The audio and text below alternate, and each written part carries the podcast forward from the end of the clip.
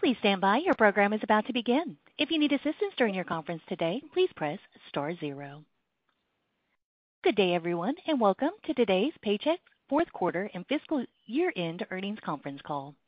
At this time, all participants are in a listen-only mode. Later, you will have the opportunity to ask questions during the question-and-answer session. You may register to ask a question at any time by pressing star and one on your touchtone phone. You may withdraw yourself from the queue by pressing star two. Please note this call may be recorded. I will be standing by should you need any assistance. It is now my pleasure to turn the conference over to Mister John Gibson, President and C E O. Please go ahead. Thank you, Stephanie.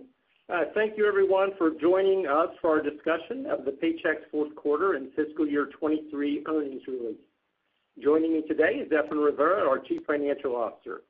This morning, before the market opened, we released our financial results for the fourth quarter and full fiscal year, ended May thirty-first. You can access our earnings release on our investor relations website. Our Form ten K will be filed with the S E C before the end of July. This teleconference is being broadcast over the internet and will be archived and available on our website for approximately ninety days. I'll start with uh, the call today uh, with an update on the business highlights for the fourth quarter and fiscal year. After we'll review our financial results for fiscal twenty-three and our outlook for twenty-four. We'll then open it up for your questions. We finished fiscal year twenty-three with solid financial results and momentum heading into fiscal year twenty twenty-four. Total revenue grew nine percent for the full year, and we hit a major milestone for the company with over five billion dollars in total revenue.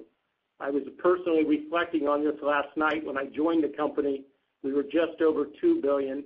It took us six years to go from two to three billion dollars, three years to go to three to four, and it took us three years to go to four to five, but I remind everybody that was during the global pandemic. So uh, certainly uh, very proud of, of those results. In addition to the revenue growth at nine percent, adjusted diluted earnings per share grew thirteen percent to four dollars and twenty-seven cents, and operating margins finished at forty-one percent. As we continue to benefit from our continued investments in technology, our focus on driving digitalization in all aspects of our business, and our long-standing tradition of operating excellence. These results are due to the hard work and dedication of our more than sixteen thousand employees. I'm very proud of what we've achieved this fiscal year. Our industry-leading technology and advisory solutions have made a positive impact on our clients and their employees, and in return, they continue to reward us with additional business and their continued loyalty. Momentum in sales has continued with solid growth in new annualized revenue for both the fourth quarter and the full fiscal year. H R solutions and retirement were areas of particular strength with double-digit growth. We are well positioned in terms of our staffing levels and rep tenure heading into the new year. Revenue retention finished the year near record levels as we continue to focus on retaining and increasing our share of wallet with our high-value customer segments. Client retention was impacted by higher losses due to out-of-business, concentrated mainly in newly formed businesses the last two years, and financial distress in the lower-revenue small clients. We continue to see strong demand for our H R outsourcing solutions with worksite employee growth over ten percent year over year. For the year, we achieved record-level um, worksite employee retention due to our strong and unique value proposition of our leading H R technology and advisory capabilities. Businesses of all sizes continue to navigate the challenges of a very complicated regulatory environment, a competitive labor market, and now tightening credit. Demand for our solutions remains strong due to the depth and breadth of our integrated offerings, including H R technology designed to deliver efficiency for both the employer and the employee, our comprehensive H R outsourcing, which leverages the strength of our technology and the experience of a trained H R professional, and our outstanding compliance organization, and the need for businesses to offer quality benefits, including retirement, to compete for talent. Our retirement solutions are benefiting from the growing expectations of a retirement plan as a core benefit offering for small and mid-sized businesses. Recent passages, passage of the SECURE Act two point oh legislation and various state mandates requiring employers to provide retirement services to their employees are making four oh one Ks a key benefit for small and mid-sized businesses. With more state mandates expected to take effect in the future, we expect a strong market for retirement to continue for the foreseeable future, and we are well positioned as a leader to take advantage of this opportunity. The S M B credit environment has continued to fuel demand for our employee retention tax credit service. Our full-service E R T C offering has helped tens of thousands of businesses obtain tax credits and gain access to funds they need to keep their businesses running and growing. We continue to communicate this opportunity to existing clients and prospects. Industry recognition continues to reinforce the competitive strength of our technology solutions. For the fourth consecutive year, Paychex Flex earned an H R Tech Award for Best Small and Mid-Sized Business-Focused Solution in the core H R category. Our consistency in winning these awards and being placed repeatedly in the leadership quadrant of respected technology analyst rankings speaks to our market leadership in H R technology. I'm not only very proud of these results and the performance of the team, but I'm also, also equally proud of how we achieved these results. We have been consistently recognized as one of the world's most admired, most ethical, and most innovative companies. In addition, we have been ranked as one of the best place, places to work for people in sales, for women, for diversity, and for our outstanding training and investment uh, in our employees' development.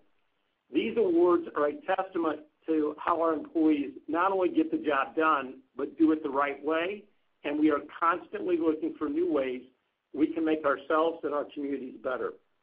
As we move into fiscal year twenty-four, we will continue our focus on developing leading customer experiences that combine our technology, our advisory capabilities, and our partnerships to deliver superior value to our customers.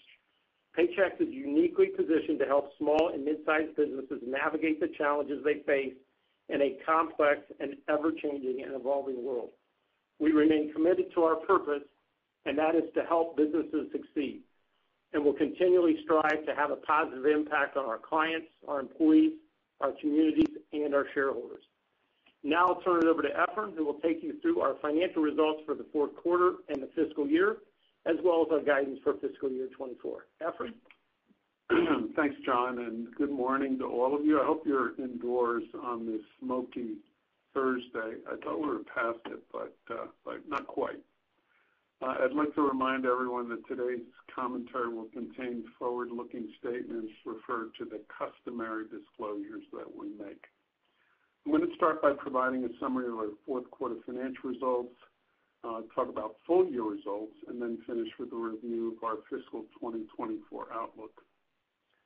Uh, I just, before I start, I also wanted to, to add that uh, that joining us in the room today, uh, this morning, Bob Schrader, V P of Finance and I R. Many of you have met Bob. Okay, for the fourth quarter, you saw total revenue increase seven percent to one point two billion dollars. Management Solutions revenue was up seven percent to nine, a little bit over nine hundred million dollars, driven by additional product penetration. Uh, H R ancillary services, which uh, currently is mostly E R T C, and also price realization. We continue to see strong attachment of our H R solutions, retirement, and time and attendance uh, products. Demand for our E R T C service remains strong, as John mentioned, and it contributed approximately one to two percent to total revenue growth for the full year. Demand for this, this service, along with our internal execution, have continued to exceed our expectations, while E R T C has been a tailwind, and we expect demand to continue into fiscal year twenty-four. It will become a moderate headwind next year, especially in the back half of the year, where it will become more of a headwind. P E O and Insurance Solutions revenue increased five percent to three hundred million dollars, driven by higher revenue per client and growth in average worksite employees. The rate of growth was tempered a bit by lower medical plan sales and participant volumes, along with continued preference for A S O in this environment.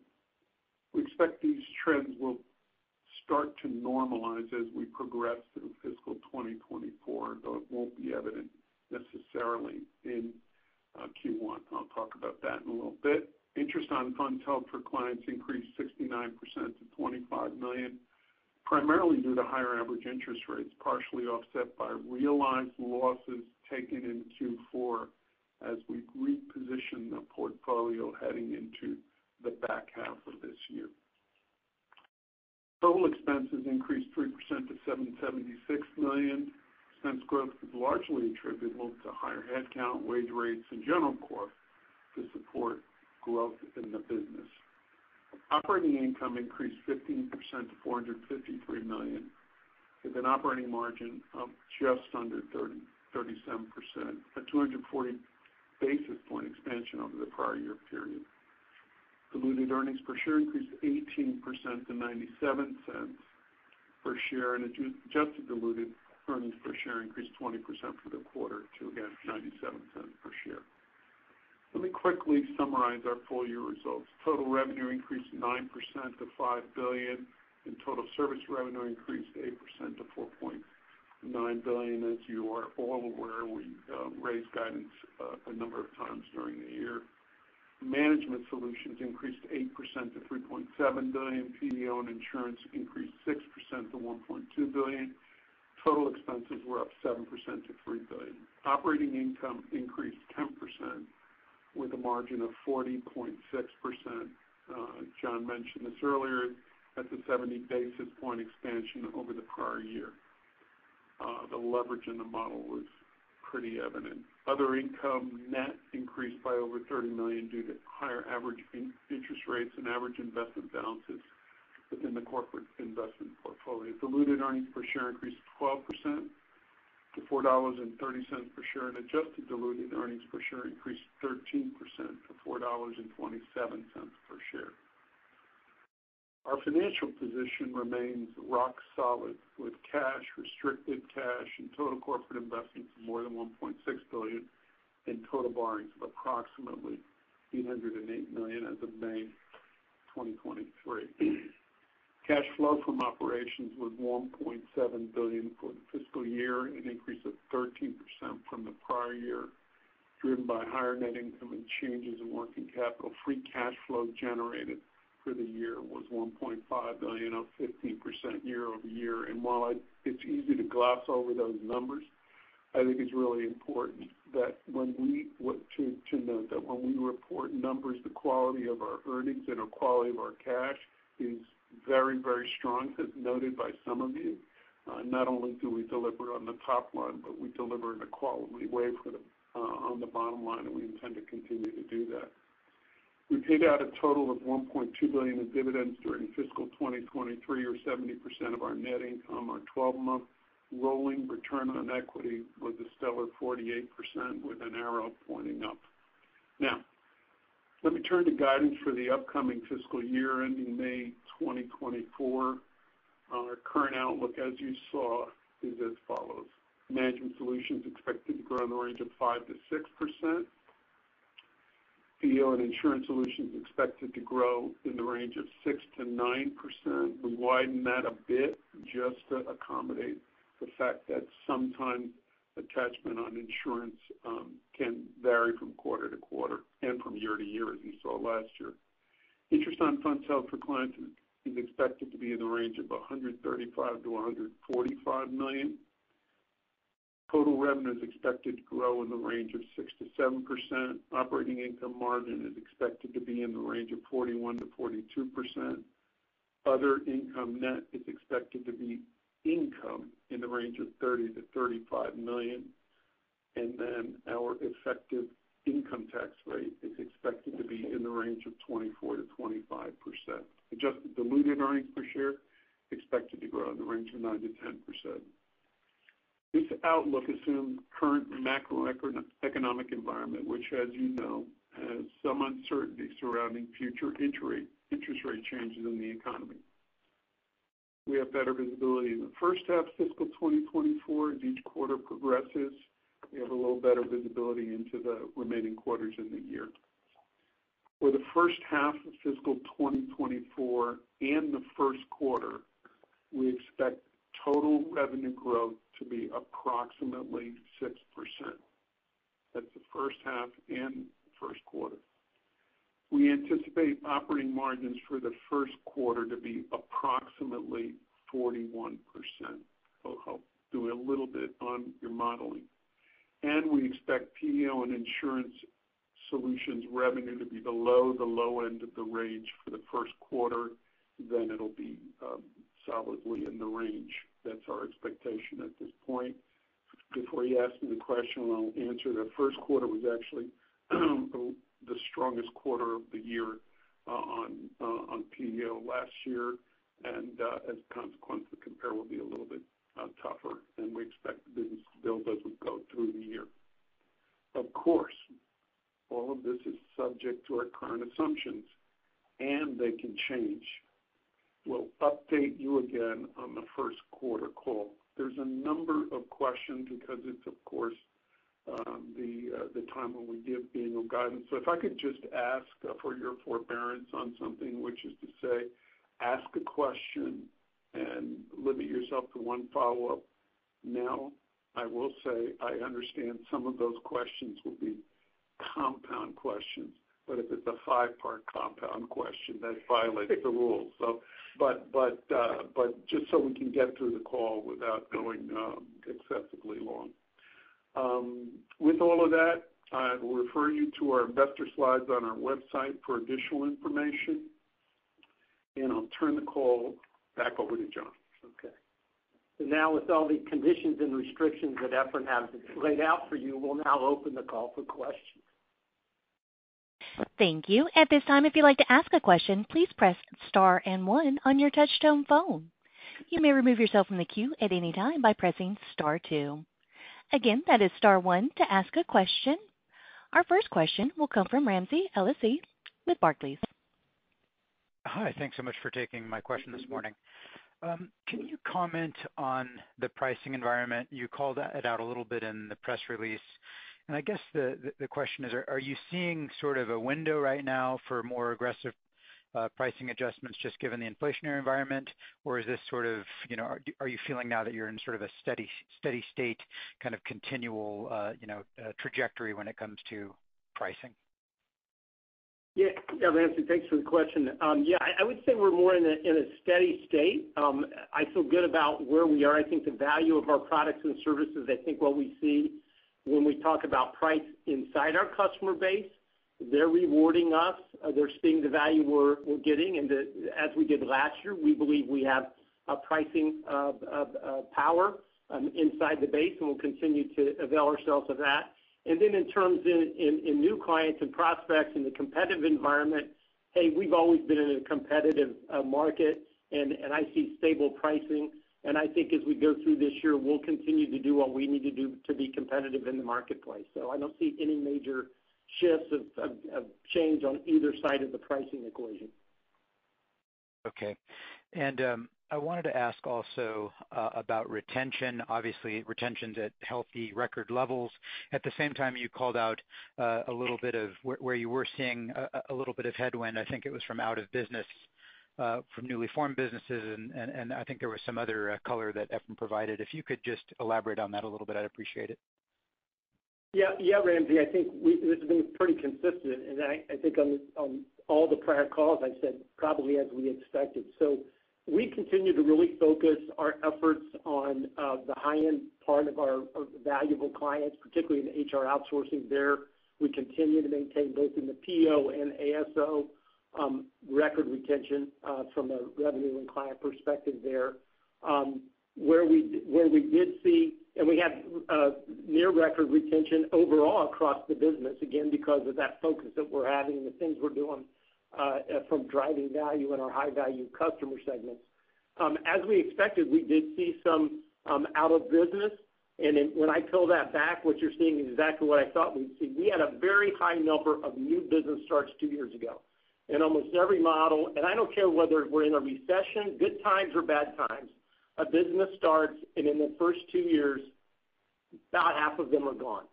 Um, and, I, and so I'm not surprised when we were saying we kind of expected that to be the case, and, and that's what we saw on, on kind of the client retention side. But again, even if you look at the client retention side, we're, just, we're back to where we were pre-pandemic levels. So nothing dramatic there. So I'd say that's more stabilizing, and we kind of expect that kind of more typical, stable kind of client uh, attrition uh, to occur as we're going into twenty-four. Got it. Thanks so much. Mm-hmm. Thank you. Our next question will come from Jason Kupferberg with Bank of America. Hi, this is Eric Drayon for Jason. Thanks for taking the question. Uh, I had a question just kind of high level. Um, you know, we've seen small businesses be really resilient. Kind of seems like the macro may avoid a, a hard landing. But curious about kind of trends you're seeing among different client groups. Um, you know, anything to call out, maybe blue collar versus white collar, any color you can add there? Yeah, look, I, I, I think, again, not seeing anything, Eric, that's out of the norm. Um, I think generally we've continued to see the hospitality. When you go back and look at the, our uh, jobs index, um, hospitality has probably been the laggard. Leisure and hospitality have been the laggard um, through the course of the recession. What we've seen there is they've really made a good, strong comeback, I would say, in the um, in the back half of this fiscal year for us, and are, and are, and are getting back to what I would call kind of level employment levels of the other segments. Not really seeing anything um, specifically out of the ordinary. Certainly in the low end of the market, you're seeing a lot more of the small companies. Goes back to what we said on the retention side. Newer startups, smaller companies uh, finding more pressure relative to inability to pass price, and, and so they're being squeezed by inflation, um, and then also the credit, um, the, the credit situation. Okay, great, thanks. And then on, on the This one's for, for Efrain. On the float guidance, um, kind of two parts. What, what are you thinking about for interest rates? And then, you know, what are your thoughts on kind of managing duration? Um, I know this yeah. question comes up every call, but thought I'd, thought I'd ask. Yeah. Thanks. Um, so what we're thinking and then how we're managing, I'll, I'll break those two. And um, I, I mentioned in the previous quote that I, I was really concerned about a a sharp um, um, a sharp uh, decline in rates um, in the first half, so the first half of twenty-four and the end of, um, of this year, calendar year. I, I don't think that's likely to happen. So at, at this point, our thinking is that there'll be a couple of rate increases as we go through the first half of the year, and likely to see some rate decreases as we enter next year. Certainly, um, Jerome Powell's comments recently um, would seem to indicate that's where we're going. But I, I think uh, uh, we think our, our assumption is that in the in the first half of calendar year twenty-four, uh, our second half, you're going to see rate decreases. So. Um, net net, that's what's incorporated in in our uh, in our guidance. So um, while um, we could adjust and play games in terms of where we are with futures, um, that that's what our thinking is. And as we get through the year, um, in the back half of the year, we'll we'll update kind of where we're at. So um, as to positioning the portfolio. Um, you know, my bias is to go long as we go go through the year to um, to mitigate what what uh, in twenty-four is likely to be a set of rate decreases. I can't call it any closer than that. I think that our, our numbers kind of support um, that kind of scenario.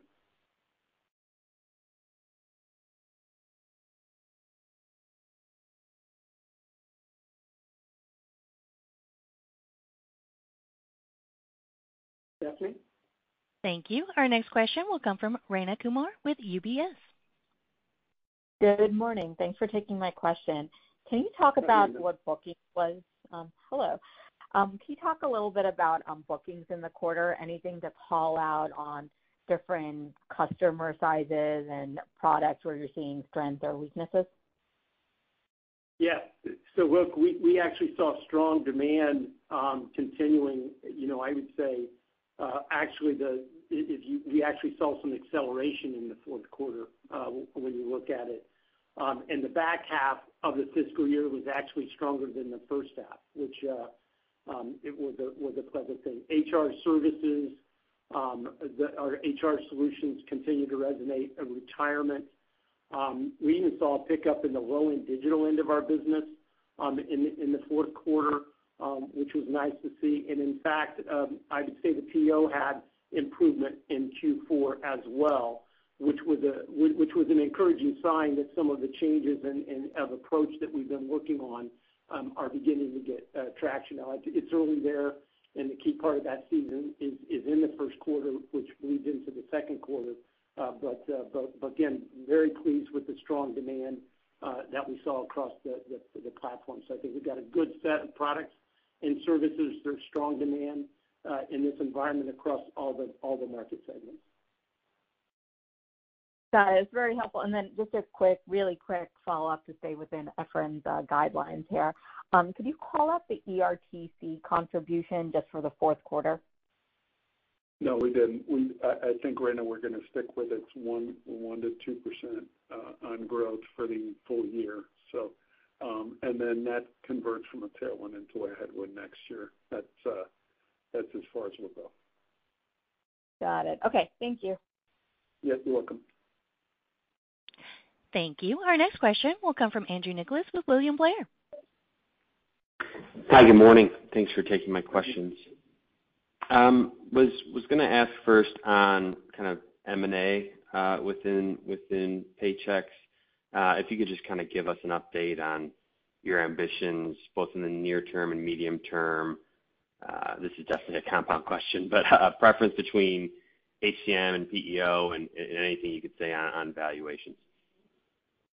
Yeah, yeah, Andrew, thanks for the question. Our our ambitions remain the same. Uh, we, we we're trying to find Uh, opportunities uh, to, to meet our strategic objectives and, and at the same time make sense uh, financially. Uh, the latter has been more challenging uh, in the environment, I would say, over the over the past few years, but I think we certainly began to see some change in the market dynamics, and, and our pipeline uh, is beginning to expand with opportunities that I think are more realistic for us to con- consider. I don't think our focus has really changed. We're going to continue to look for tuck-ins uh, that help us kind of add scale um, in new markets or expand our product suite. Um, we're looking for capability enhancements, um, you know, particularly in, in the digital area, digital capabilities, data, data analytics, uh, H R, uh, H R analytics. Um, and then, and, and again, we're constantly looking at numerous adjacencies as the market continues to evolve and looking for new growth platforms that are adjacent to our current suite of solutions um, and, and really help us continue to deliver that, that value proposition to small, medium-sized businesses to help them succeed. So, again, small tuck-ins, capability enhancements, and new growth platforms, that's our areas of focus, and, and we're going to continue to um, you know, be, be, be mindful of, of making sure we're, we're getting good deals and not overpaying. That's helpful. Thank you. And then for my follow-up, I just wanted to ask on kind of the margin guide for next year. I think last quarter you, you spoke to a preliminary target of twenty-five to fifty basis points. Um, I think, you know, the forty-one to forty-two percent range you, you put out this morning is is a decent bit higher um, at the midpoint. So if, if you could just kind of unpack that a little bit, what what's changed in terms of your outlook, if, if anything, or if it's just a matter of of rounded numbers, and that's totally fine as well. Just trying to get a little bit more insight there. Thank you. Um, yeah, I, I guess I'd answer that in a couple ways. Um, look, uh, uh, March is preliminary, meaning that we haven't gone through a plan. Um, I think that John's continued a tradition that, that we've had in the company, which is to say, Uh, work when we find sources of leverage in the P and L. So obviously mix has an impact on that, Andrew, as you're aware. I mean, if you have more P E O, you have less opportunity, you have more management solutions, that, that gives you more opportunity. But I would say we went through a pretty disciplined process in the, in the planning process to see where there were opportunities for leverage, uncovered them, and uh, and um, and uh, and that uh, that's what what. You're seeing in the guidance. I'd say one other thing that's really important. Um, the process of planning a year is a three hundred sixty-five day um, activity. Uh, if we get through the first quarter, as we go through, we see opportunities both on the investment side and also and also on the cost side. We go for it, and we challenge ourselves to find those opportunities. So um, I think that in addition to the fact that that was a byproduct, or not byproduct, but a, a aim of the planning process, uh, we think in those terms. And so um, uh, because you have to go into the year with multiple levers uh, to find leverage if you need it. So we're, as we speak, thinking about, okay, how can we even uh, do better or uh, offset any any potential uh, issues that might come up in the year. So uh, it, it's that. There's a little bit of rounding, a little bit of planning, uh, and a little bit of D N A. Perfect. Thank you. Thank you. Our next question will come from Kevin McVeigh with Credit Suisse. Great, thanks. I'll just have one to make up some time. Hey, Efrain. Hey, pardon me. You talked a little bit about, I think, kind of revenue retention versus client retention, and, and revenue retention being at all-time high despite kind of, I think, a little shift in client. Can you help us frame what the delta is there, kind of what it is today and, and kind of where that's been historically? And I'd imagine it's probably narrowed over time, but is there any way to frame that a little bit more? Yeah, yeah. So, you know, look, when it it, it, it was approaching the mid eighties during the pandemic, but that really is in some ways kind of an outlier. Um, when we reported last year, which is kind of like one year post the, the the uh, midpoint of the, the pandemic, um, I'm sorry, the, yes, the midpoint of the pandemic, we were between eighty-three and eighty-four, and uh, and this year we're between eighty-two and eighty-three. So as John mentioned, um, we uh, we saw some um, larger losses uh, on the low end of the market. Uh, I'll frame that in, in, in one second. Um, that eighty-two to eighty-three is consistent with where we've been in prior years. There's nothing unusual about that. What was unusual during the pandemic was that the number of bankruptcies, or what we call involuntary losses, was much lower than it normally has been. Uh, and there's obvious reasons. I don't need to tell everyone in the, in the, on the call about P P P. So a lot of those, those clients kind of um, uh, got through the, the client base, to John's point. What was going on was that you had a, a pent-up group of very small clients that were being propped up a bit by, by funding. In some ways, the losses were higher because of that, uh, and uh, and I think we're now back to a more normalized environment in terms of losses. But I want to I want to make an important point, and John referenced it. We put a lot of emphasis on revenue retention, especially among high-value clients. And what's not different, or what, what is different from the pandemic, is that our revenue retention is higher than it was pre-pandemic. So we're at we're at uh, record retention levels from revenue. That's where we put our that's where we put a lot of our focus on. And I can you know I, I won't do it, but we could cite many many efforts that uh, that go into Uh, retaining our, our, our highest clients, so we can deliver, you know, approximately eighty-eight percent revenue retention. That's important. That's an important number for us. Uh, and so while in the past we talk a lot about unit retention, nothing wrong with that. You want that. The reality is that what's becoming become much more important is that you save and you retain your highest value clients. Uh, and so uh, while on the, on while our, our unit retention is in line with what it was pre-pandemic, our revenue retention was higher and it has remained higher and will be an area of focus going forward. Yeah, Kevin, the thing I would add to that, I want to remind everybody, because you know I go back and we go back and look at this over the last you know, four to five years. Um, when when we say pre-pandemic levels, you know you go back to nineteen, and you read our transcript. What you would also hear in nineteen is that on a client retention, we were aligned.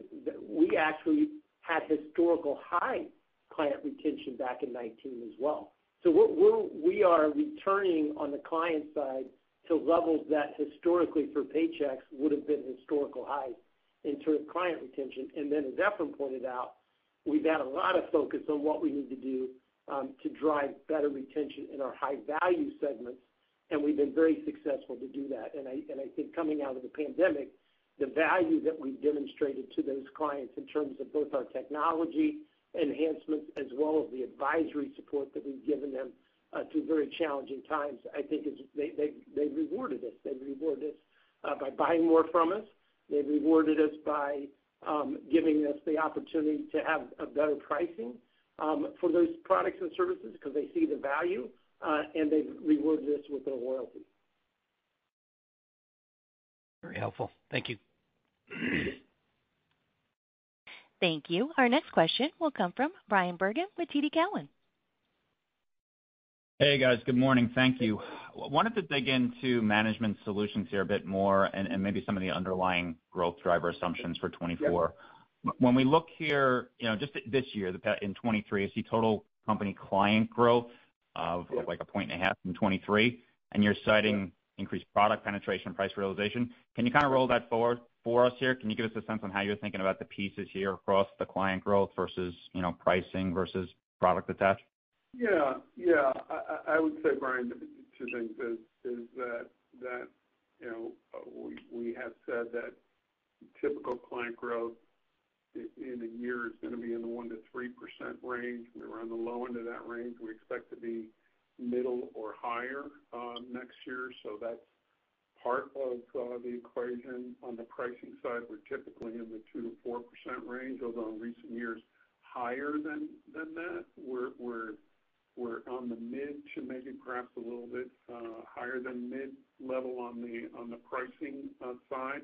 Those are sort of the basic elements, and then you got mix and uh, additional product penetration driving uh, driving the remainder of that. Now, if you start reconciling the, I got I got to take the negatives too, and the negative is I'm I'm going to get some headwind from the E R T C, which you will see in on the management solution side. So that that.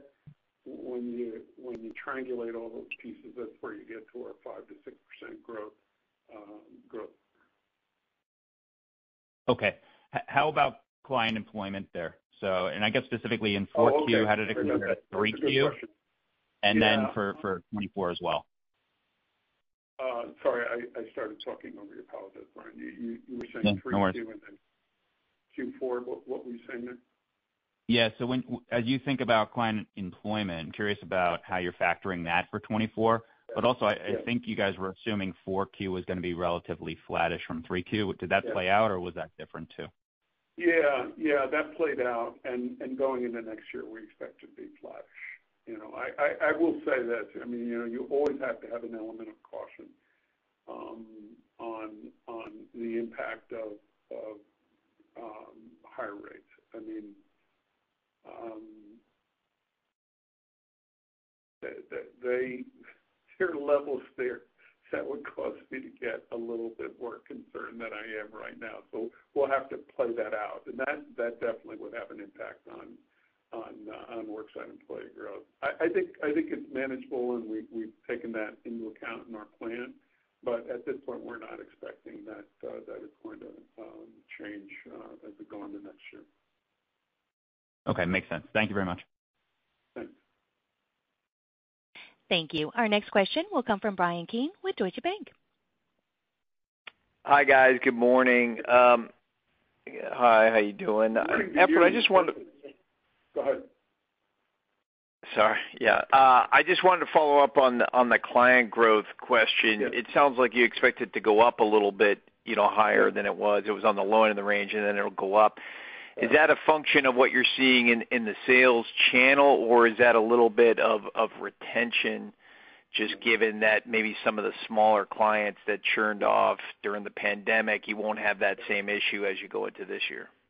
Yeah, Brian, so two, two, two answers to that is, um, and John didn't mention this because we generally don't, don't go into this level of detail, but we saw a pretty strong unit growth as we in the back half of the year. So, um, so it wasn't a sales-driven issue. It was really more of a retention-driven issue based on the factors that we we talked about. Um, we talked about um, uh, earlier in the call, that is, um, just to go one level deeper, we, we, we all remember that one of the anomalies in the um, in the pandemic was that the business starts really, really um, accelerated. And uh, I think to this day, few people can completely explain it. And so we benefited from that, that unit growth. But, but as John said, we know a, a number of those clients are going to go out of, out of business. And after two years, we did the analysis that we all looked at, and a lot of those clients um, uh, did not uh, did not survive once the uh, the P P P uh, and other government stimulus uh, went out of business. So um, I'm sorry, uh, the, once that uh, that stimulus um, was gone. So I, that's primarily driver, somewhat of an um, anomalous situation. I think that will will return to more traditional patterns as we get into next year. That's our expectation. Got it. And, and the guidance looks pretty consistent, um, you know, as you look at the revenue and the margins. You're not you're not wildly off from the first half to the second half, and sometimes there's there's bigger changes there. Any any kind of key macro factors that you watch that we should be watching that could move it up or down, um, that that could change, at least maybe as we get into the second half as we think about the macro? Yeah, I, I mean, I'll let John talk about it too. But, but you know, what I'd say, Brian, is look, um, everyone on the call was worried about a crash landing as we moved to twenty-three. And look, I mean, there was skepticism in the market as to whether we were going to be able to hit our numbers. I remember those conversations with investors, and I assured them of one thing that continues to be the the the um, the factor that are the uh, the environment that we're seeing now, which we're not seeing dramatic changes in the environment, and we would start to see them and, and exercise the appropriate level of caution if we did. So um, we're gonna, we're going to look at what what's the impact of these interest rates at this point. Um, uh, small businesses seem to be absorbing them. Um, they they seem to be getting what they need to be able to uh, to fund their businesses. We don't think that will last forever. There are rates at which um, it's going to prove to be difficult. Um, I, I would say what's happening on the macro is, is really important. The internal stuff, we can manage that. We we will manage that. And I, I've said uh, to many people that, look, if we have to pivot inside the base, there's a lot of opportunity inside the base.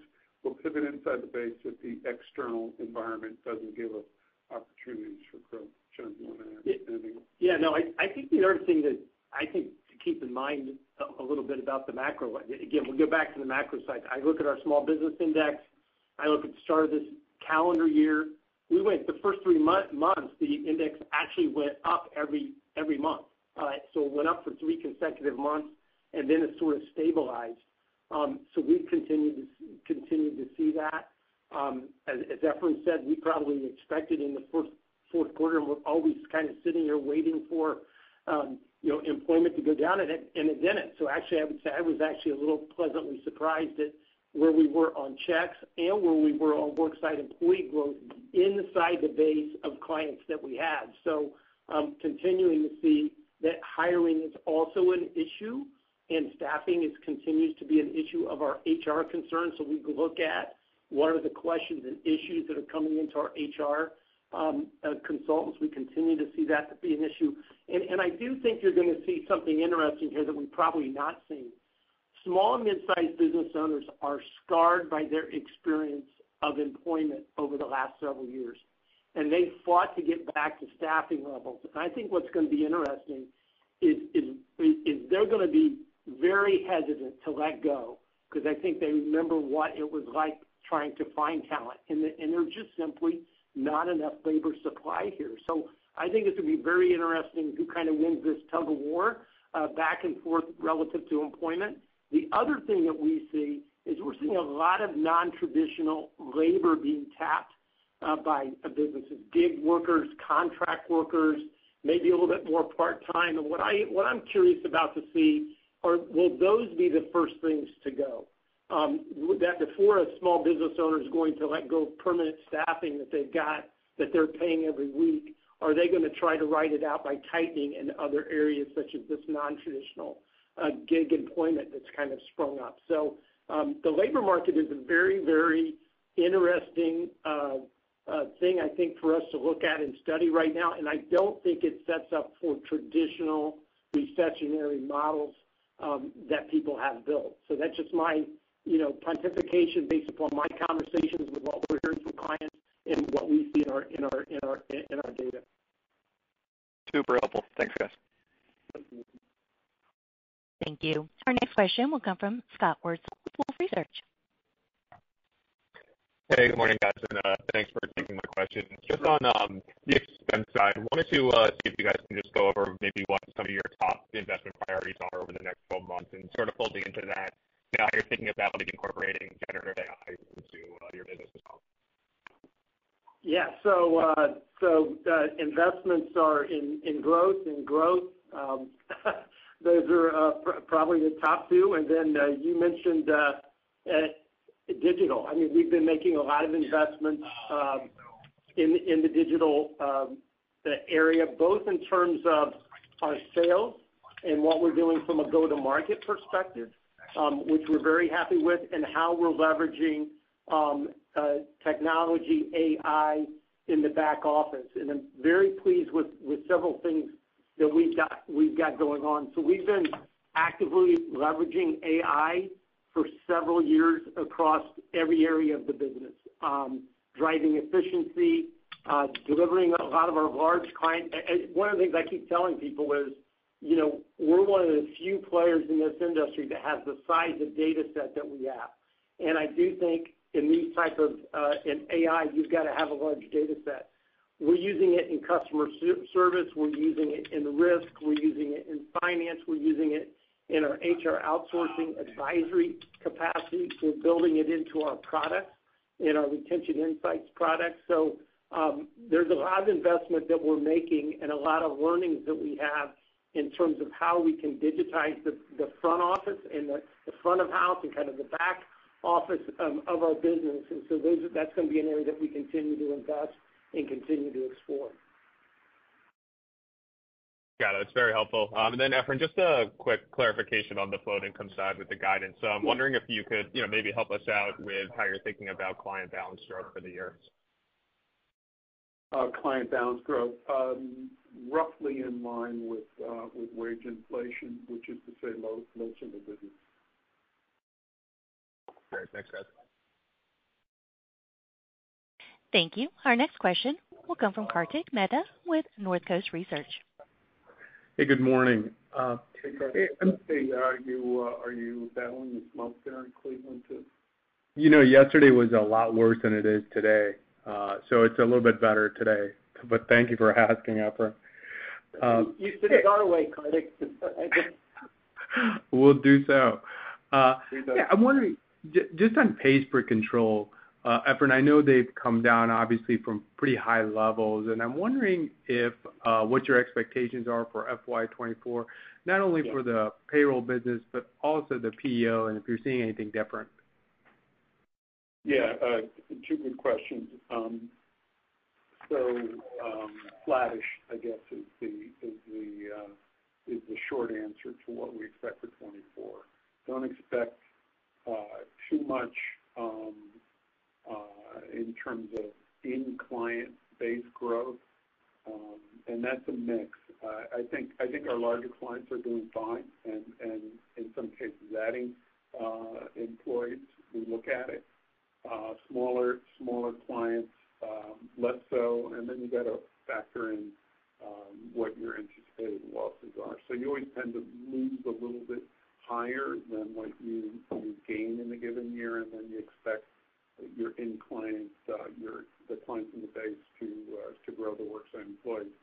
But this is an environment where I don't think it's going to be robust in terms of um, hiring, in part because of what John said earlier, which is that uh, that um, many businesses would like to hire, but just simply aren't the people uh, who are there, who are available, and also they figured out how to do it uh, without uh, people. But they probably will be, as John mentioned, less inclined to uh, to perhaps get rid of them.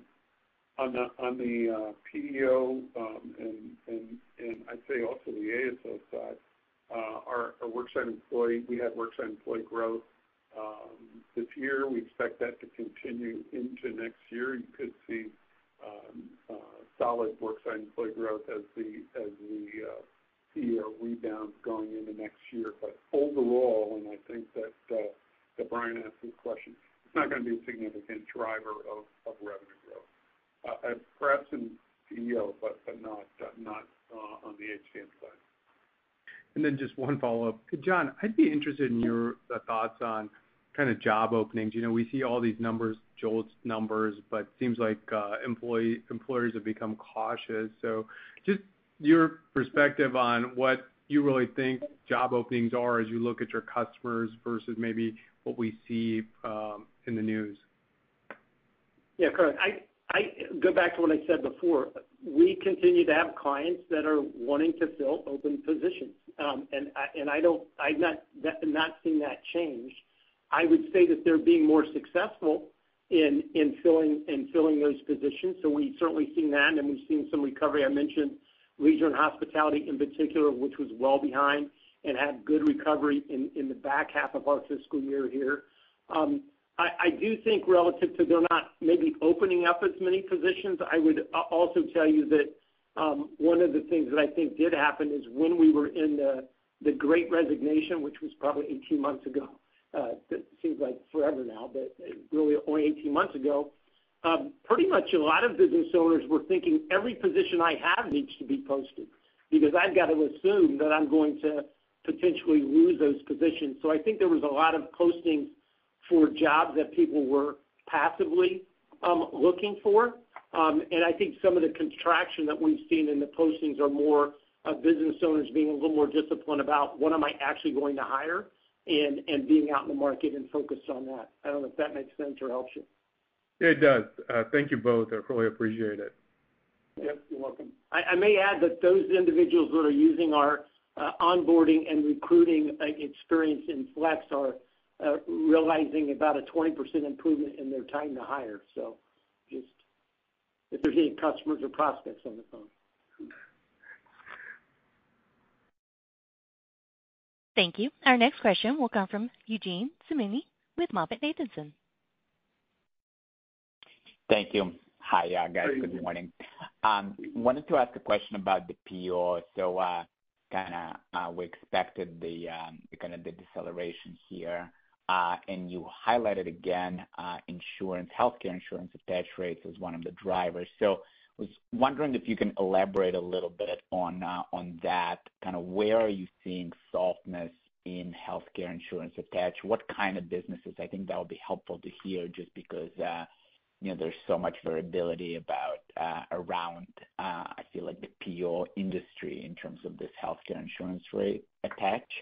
And it would be helpful to hear specifically in your client base what you're seeing. And then, you know, re- related to that, as we are looking for the reacceleration in the P E O, and as you're kind of guiding to that, what gives you confidence that um, this uh, there will be a pivot there uh, over the next twelve months?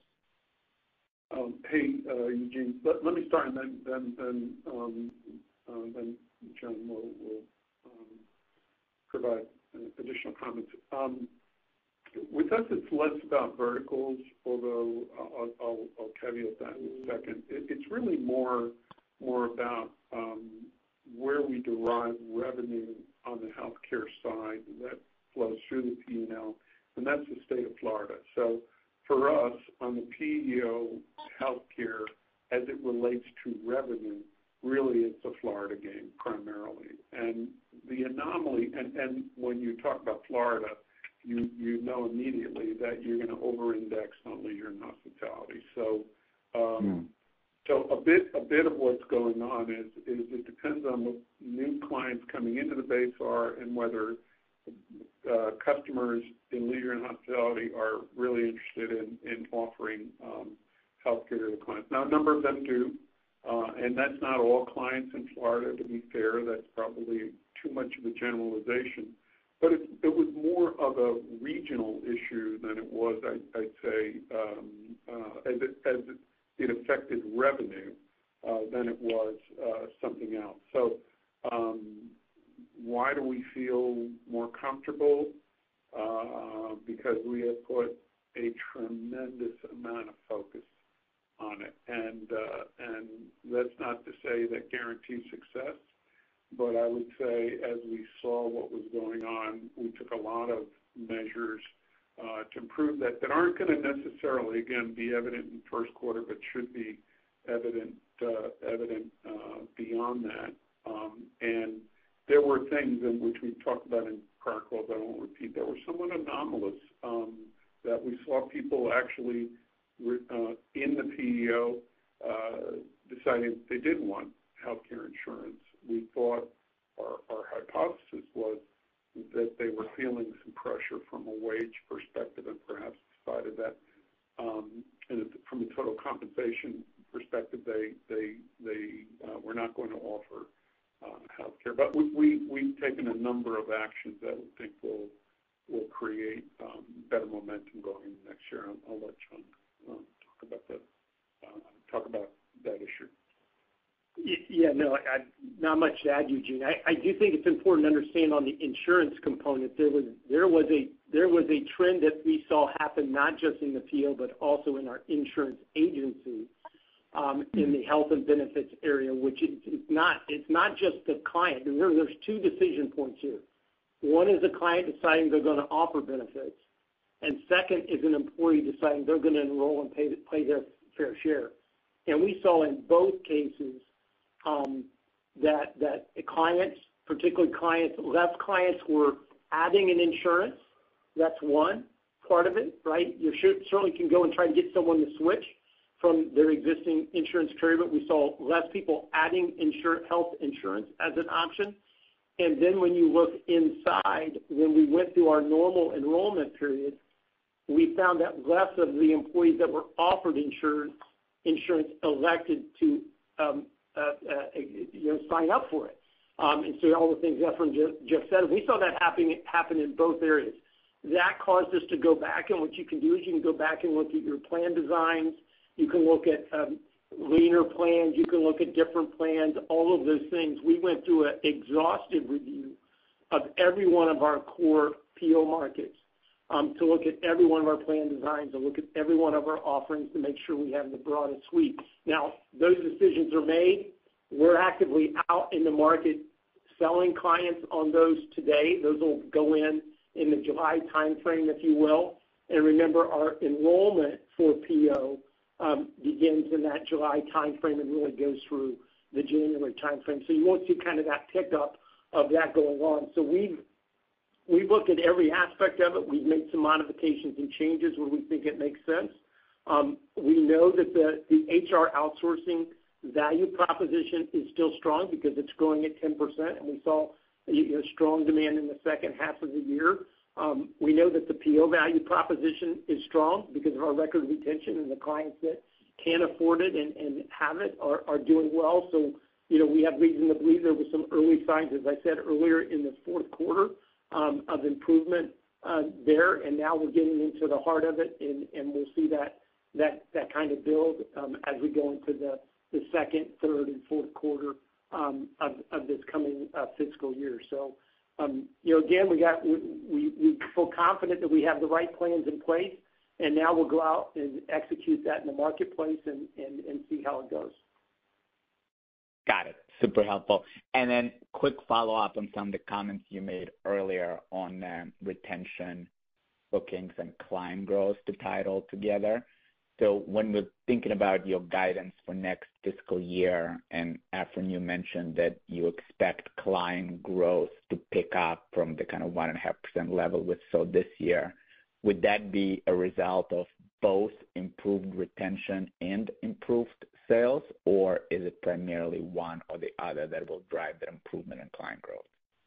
No, you got to do both. You got to do both. Okay. I mean, I mean um, Over, over relying on one. Yeah, uh, long story short, both of the, both sides of that equation have pretty powerful incentives to make sure that that they occur. Uh, you don't always hit, hit it one hundred percent. Sometimes you hit it more, um, but yeah. but you gotta you gotta you gotta get the both sides to, to both sides to work to get uh, the right net client gain number. Yeah, it, it, right. Yeah, I'm gonna. And I'll, and, and I'll, add, I'll add on to that.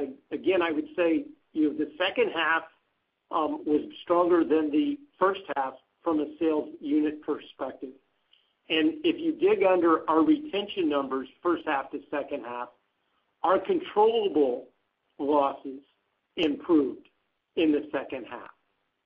So, um, so again, what we can control. And I do believe that there's a degree of what I call flushing out of, of the bankruptcies from two years ago um, in, in terms of us looking at clients that are kind of on the financial edge and whether or not, you know, we, we want to continue to or, or feel confident we can continue to do business uh, with them.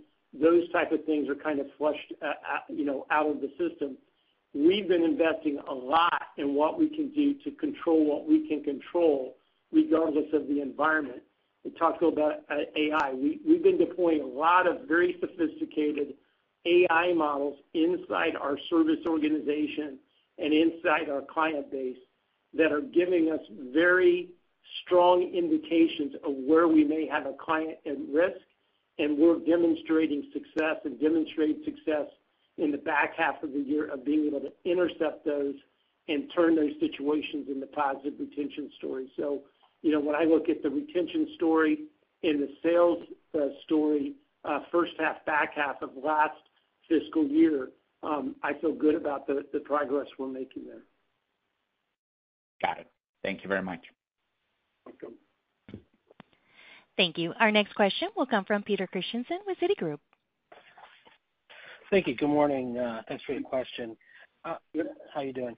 Uh, good. Uh, Efrain, Efrain I, was, I was curious about the portfolio repositioning, and, and mm-hmm. I know it wasn't too large, but should sure. we expect, I guess, future maybe uh, uh, operating outperformance to be reinvested for for portfolio repositioning, maybe layering to rates uh, uh, faster? And then, and then as as a as a follow-up to that, maybe looking at prior cycles, is there a relationship between interest rates and competitive pricing? I would imagine as float income becomes more a bigger part of the business model, that gives more leeway for competitors to be more aggressive on the pricing side. Any comments there would be helpful. Thank you. Those are two absolutely fantastic questions. Literally, I mean, wow. Okay. Um, so let me take one. Um, You know, part part of what you do and part of what you work with the, the team is to understand what you need to deliver and understand what your degrees of freedom in delivering them are. When you when you perform at a certain level, you have more degrees of freedom. Not surprising. So to all my colleague C F Os out there who struggle sometimes because they don't have the degrees of freedom, um, I, I I feel you.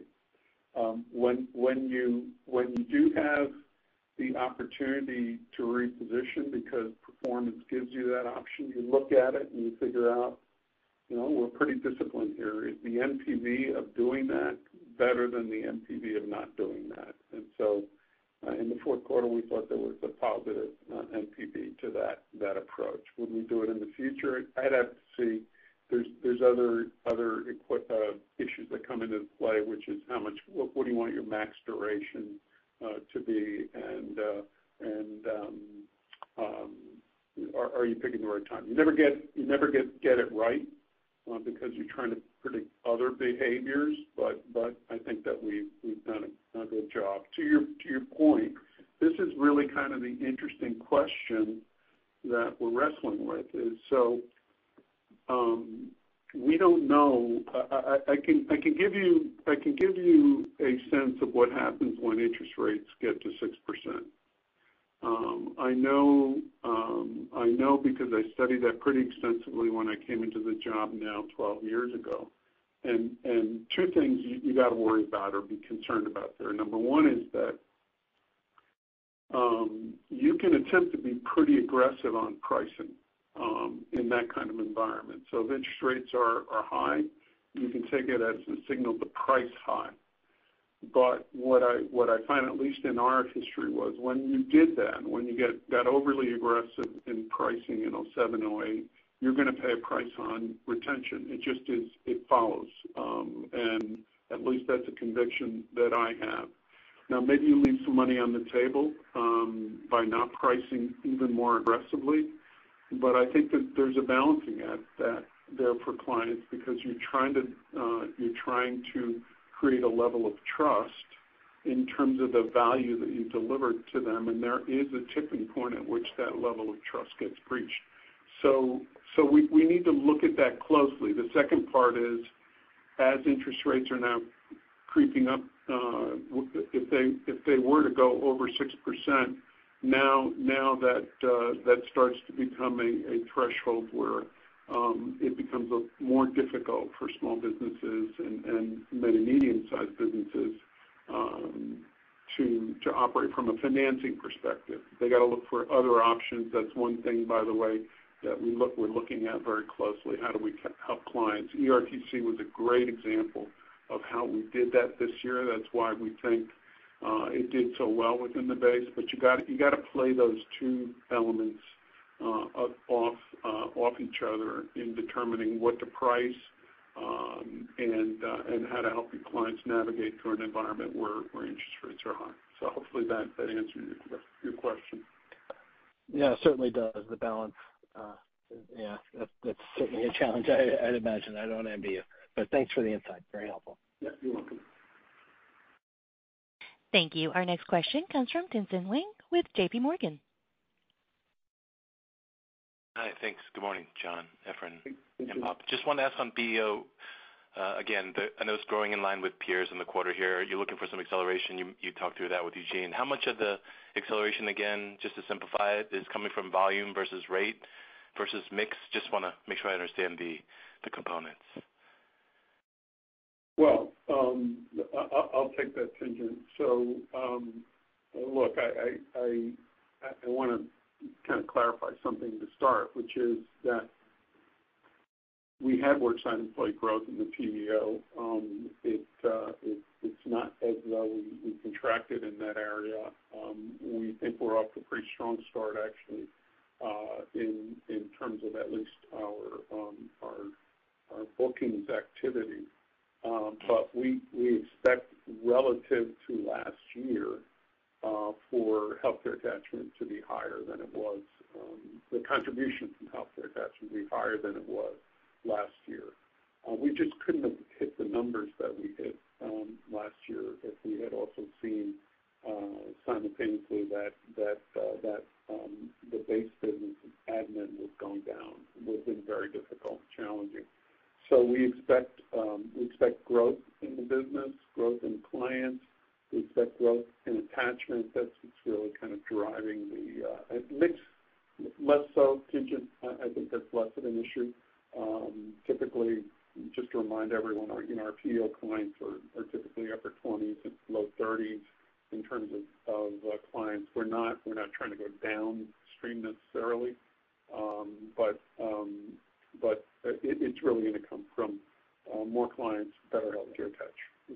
And we're, we're just really not expecting any type of major pricing increases either on the health side or on the yep. general administrative fee side. I mean, it's going to be well within our normal normal course. I, although I would I would mention that on the healthcare side, our normal course is in the you know uh, single digits. Uh, which uh, far beats uh, on a historical basis what healthcare inflation is. So that's a benefit and a retention benefit for our clients. The other thing I probably we haven't talked about that we have a thesis around um, is that we had very good H R outsourcing growth, and, and one of the things that we saw because of the insurance anomaly uh, was a tilt towards our A S O product. Um, and so when we look on on the aggregate, we had a very, very solid year. Our H R outsourcing offerings, A S O and the managed service side, and and and uh, P E O, uh, but we tilted towards one versus the other. We're actually, we actually, I look at that now and say, well, wait a minute. I, I now have more clients that love our technology, love our H R, and now it's just a matter of finding the right healthcare solution and going back and upselling them Uh, into the P O. So we have a pretty uh, concentrated effort on that.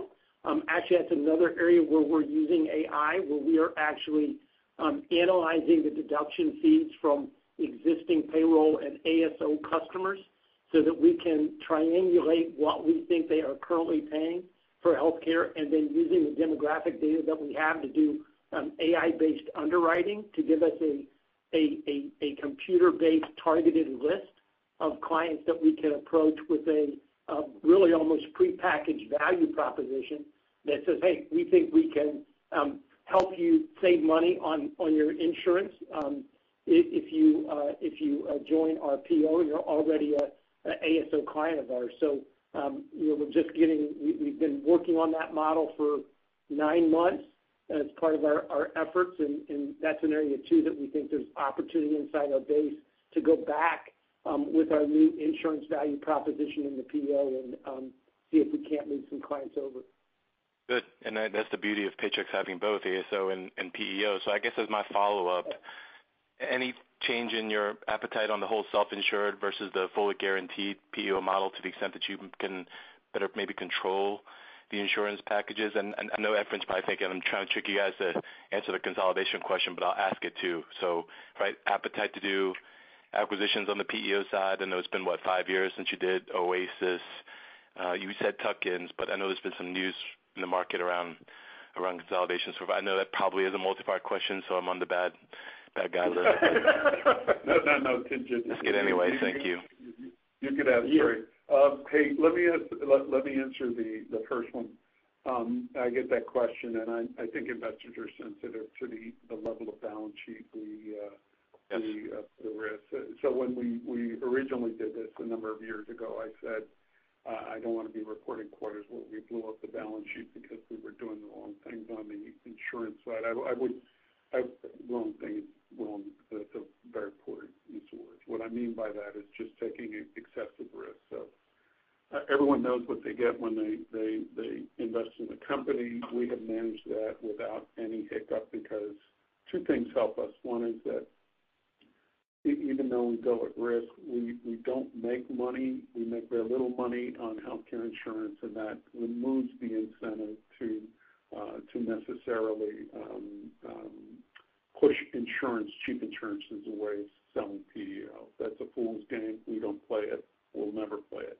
Having said that, as mo- as we get to a certain density in markets, and, and many of the people on the call know what the, the big markets are, we look at that. We evaluate whether uh, a um, Uh, going at risk in insurance in a market would make sense. I won't forestall that we would not, but it would be subject to the same very tight criteria. And the other part is that the reason for doing it would, would not be necessarily to increase revenue, but, but for us to capture share in that market. So um, nothing imminent, but, but that's our, our thought process. I think we've got a bit of a, a track record in terms of managing it um, uh, in, in in an appropriate way. I'll let John talk to P E O, uh, P E O and M and A. Yeah, I, just just to add to that, um, I, I, I don't I don't think that our current approach uh, to insurance in the P E O uh, was a driver to to what we saw last year, um, and so I don't think taking more risk is necessarily the solution. Um, I think that our current approach has demonstrated that we can grow at industry rates without uh, exposing ourselves to additional risk. And so, uh, to Efrain's point, I, I don't see that as a magic a magic bullet. I don't I don't think you need that to grow the P E O value proposition. To Efrain's point, to the degree in which we thought it could accelerate um, growth in some way, and the, and the risk could be balanced, something to consider, but not something that, that we're looking at. I mean, I think in terms of um, the P O M and A front, we haven't done much in five years. Uh, it's obviously a very attractive industry for private equity to pay very high multiples for, which, um, uh, uh, for, for in my opinion, not much uh, uh, capability. Um, you know, when we made the acquisition of Oasis, um, we were looking at both getting significant scale in the P O and capability. We got that with Oasis. Um, you know, we, we were typically a smaller, you know, kind of regional P O, not, and, and we knew we needed some national scale to get there. We're now, you know, top player uh, in the industry. So, you know, I think what we would be looking for is tuck-ins in markets where that makes sense. Um, if we were going to add a capability, um, right, but, you know, a capability in terms of something different in the P O, that's, that's interesting, but um, you know, again, you know, what I continue to see is when we're, we're involved in and know about almost every deal in the industry, I still think the multiples are a little high for what they would bring value, and we have enough organic and inside the base um, opportunity for us to continue to invest our dollars in. Awesome. Thanks for the complete answer. I promise just yep. one question. Thanks. Thanks, guys. Thank you. Our next question comes from James Fawcett with Morgan Stanley. Hey, good morning. Just uh, a couple of quick follow-up. Dang. Hey, thanks. Just a, a couple of quick follow-ups for me. Um, on the out-of-business commentary, I understand kind of um, kind of the the conditions there where you maybe were below normal, especially during the, the height of the pandemic, and, and that's normalizing. I'm just wondering if right now you would characterize that out-of-business run rate as, as being more elevated still, or does it kind of come back more into to line with what you would expect to be kind of normal?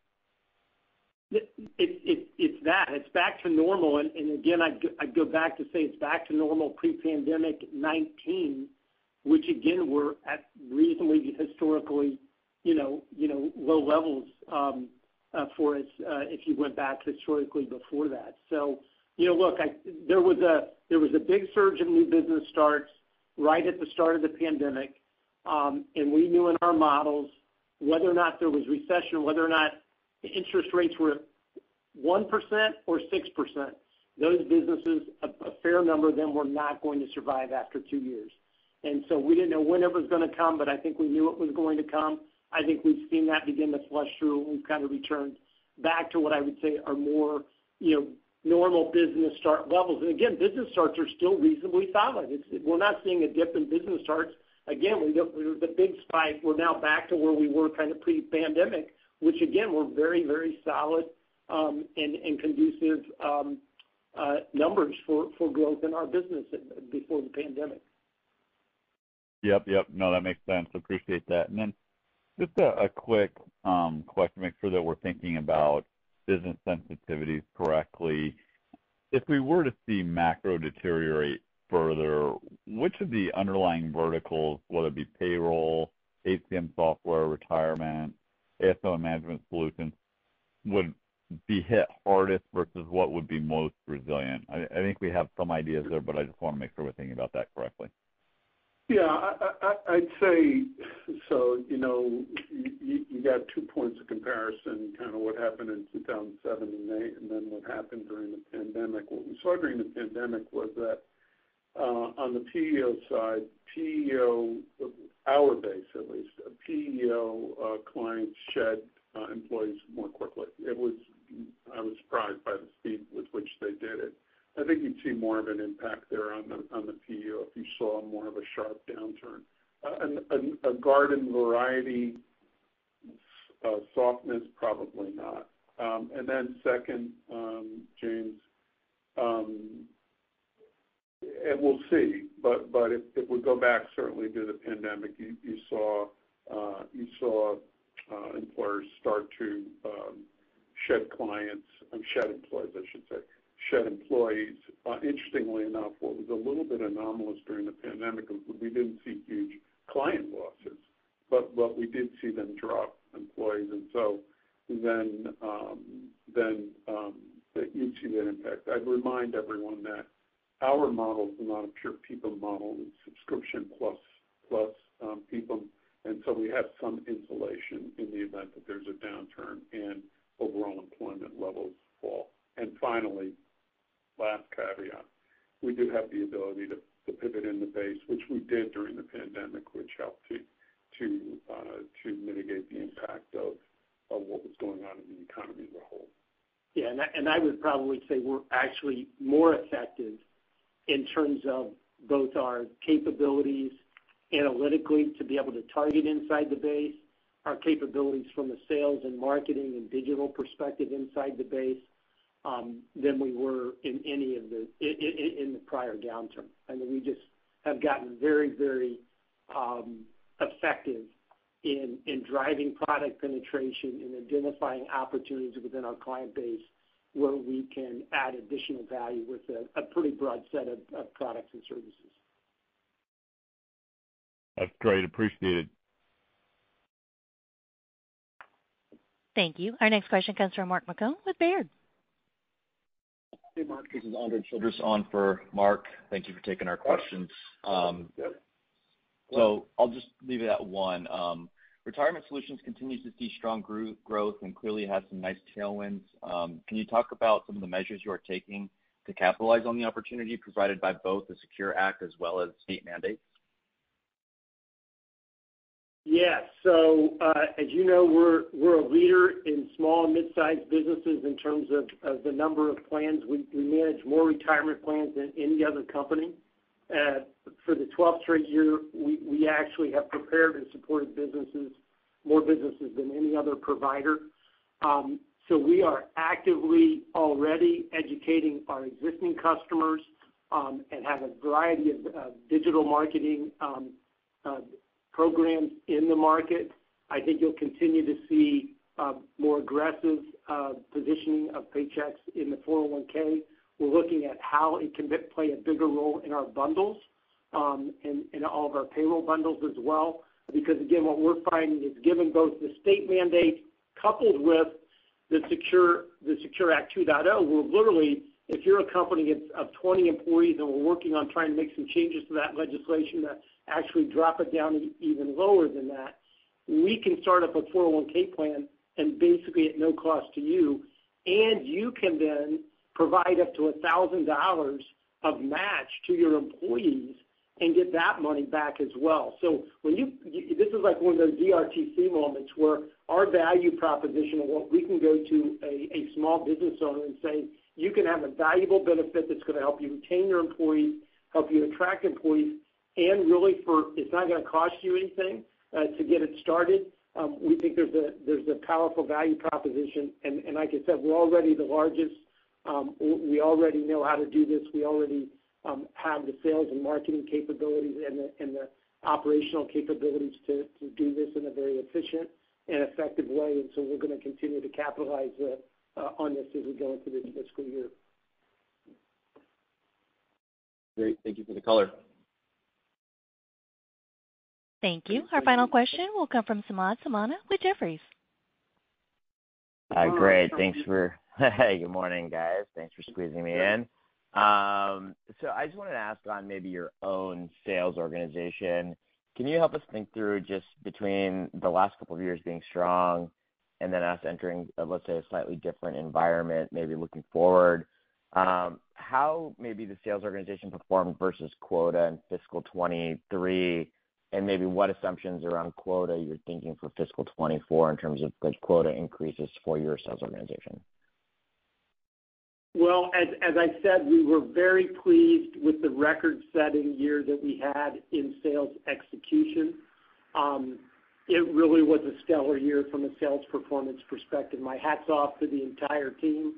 Um, and as I said, the back half was stronger than the front half. And, and given that momentum we have coming out of there, the investments we made in the fourth quarter in terms of um, marketing, also a lot of work on what I would say is go-to-market support for our sales teams, the things we're doing relative to uh, sales training and sales effectiveness tools that we invested in the fourth uh, quarter. Given the momentum we've seen, um, our sales team has readily and happily accepted higher quotas for fiscal year twenty-four.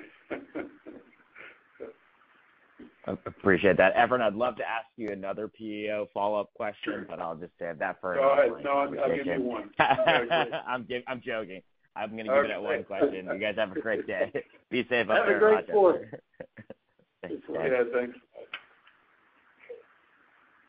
Thank you. There are no additional questions at this time. I'd like to now turn it back to our presenters for any closing remarks. Okay. Well, I'd like to thank everybody for uh, for being with us today. I know probably many of you are, are starting ahead or headed or about to head to uh, the fourth of July weekend. Hope you have a great time uh, with your family. Um, I want to thank you for uh, your questions and, and support. Uh, you know, I, I want to reflect uh, again on uh, this past fiscal year, um, certainly a transition year for me, uh, and, you know, coming in uh, into my new position as C E O. Um, an absolutely phenomenal year for the company. The employees did a great job.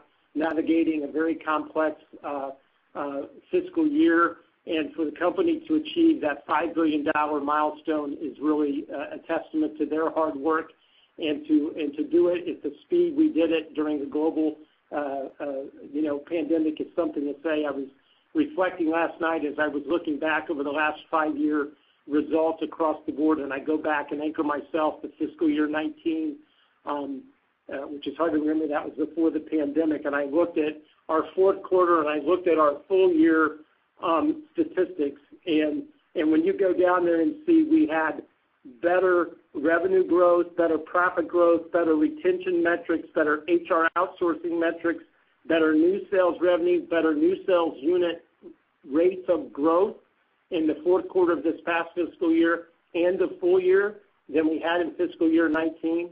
Um, we not only weathered the pandemic, but I think we actually came out of the pandemic in a stronger position across the board.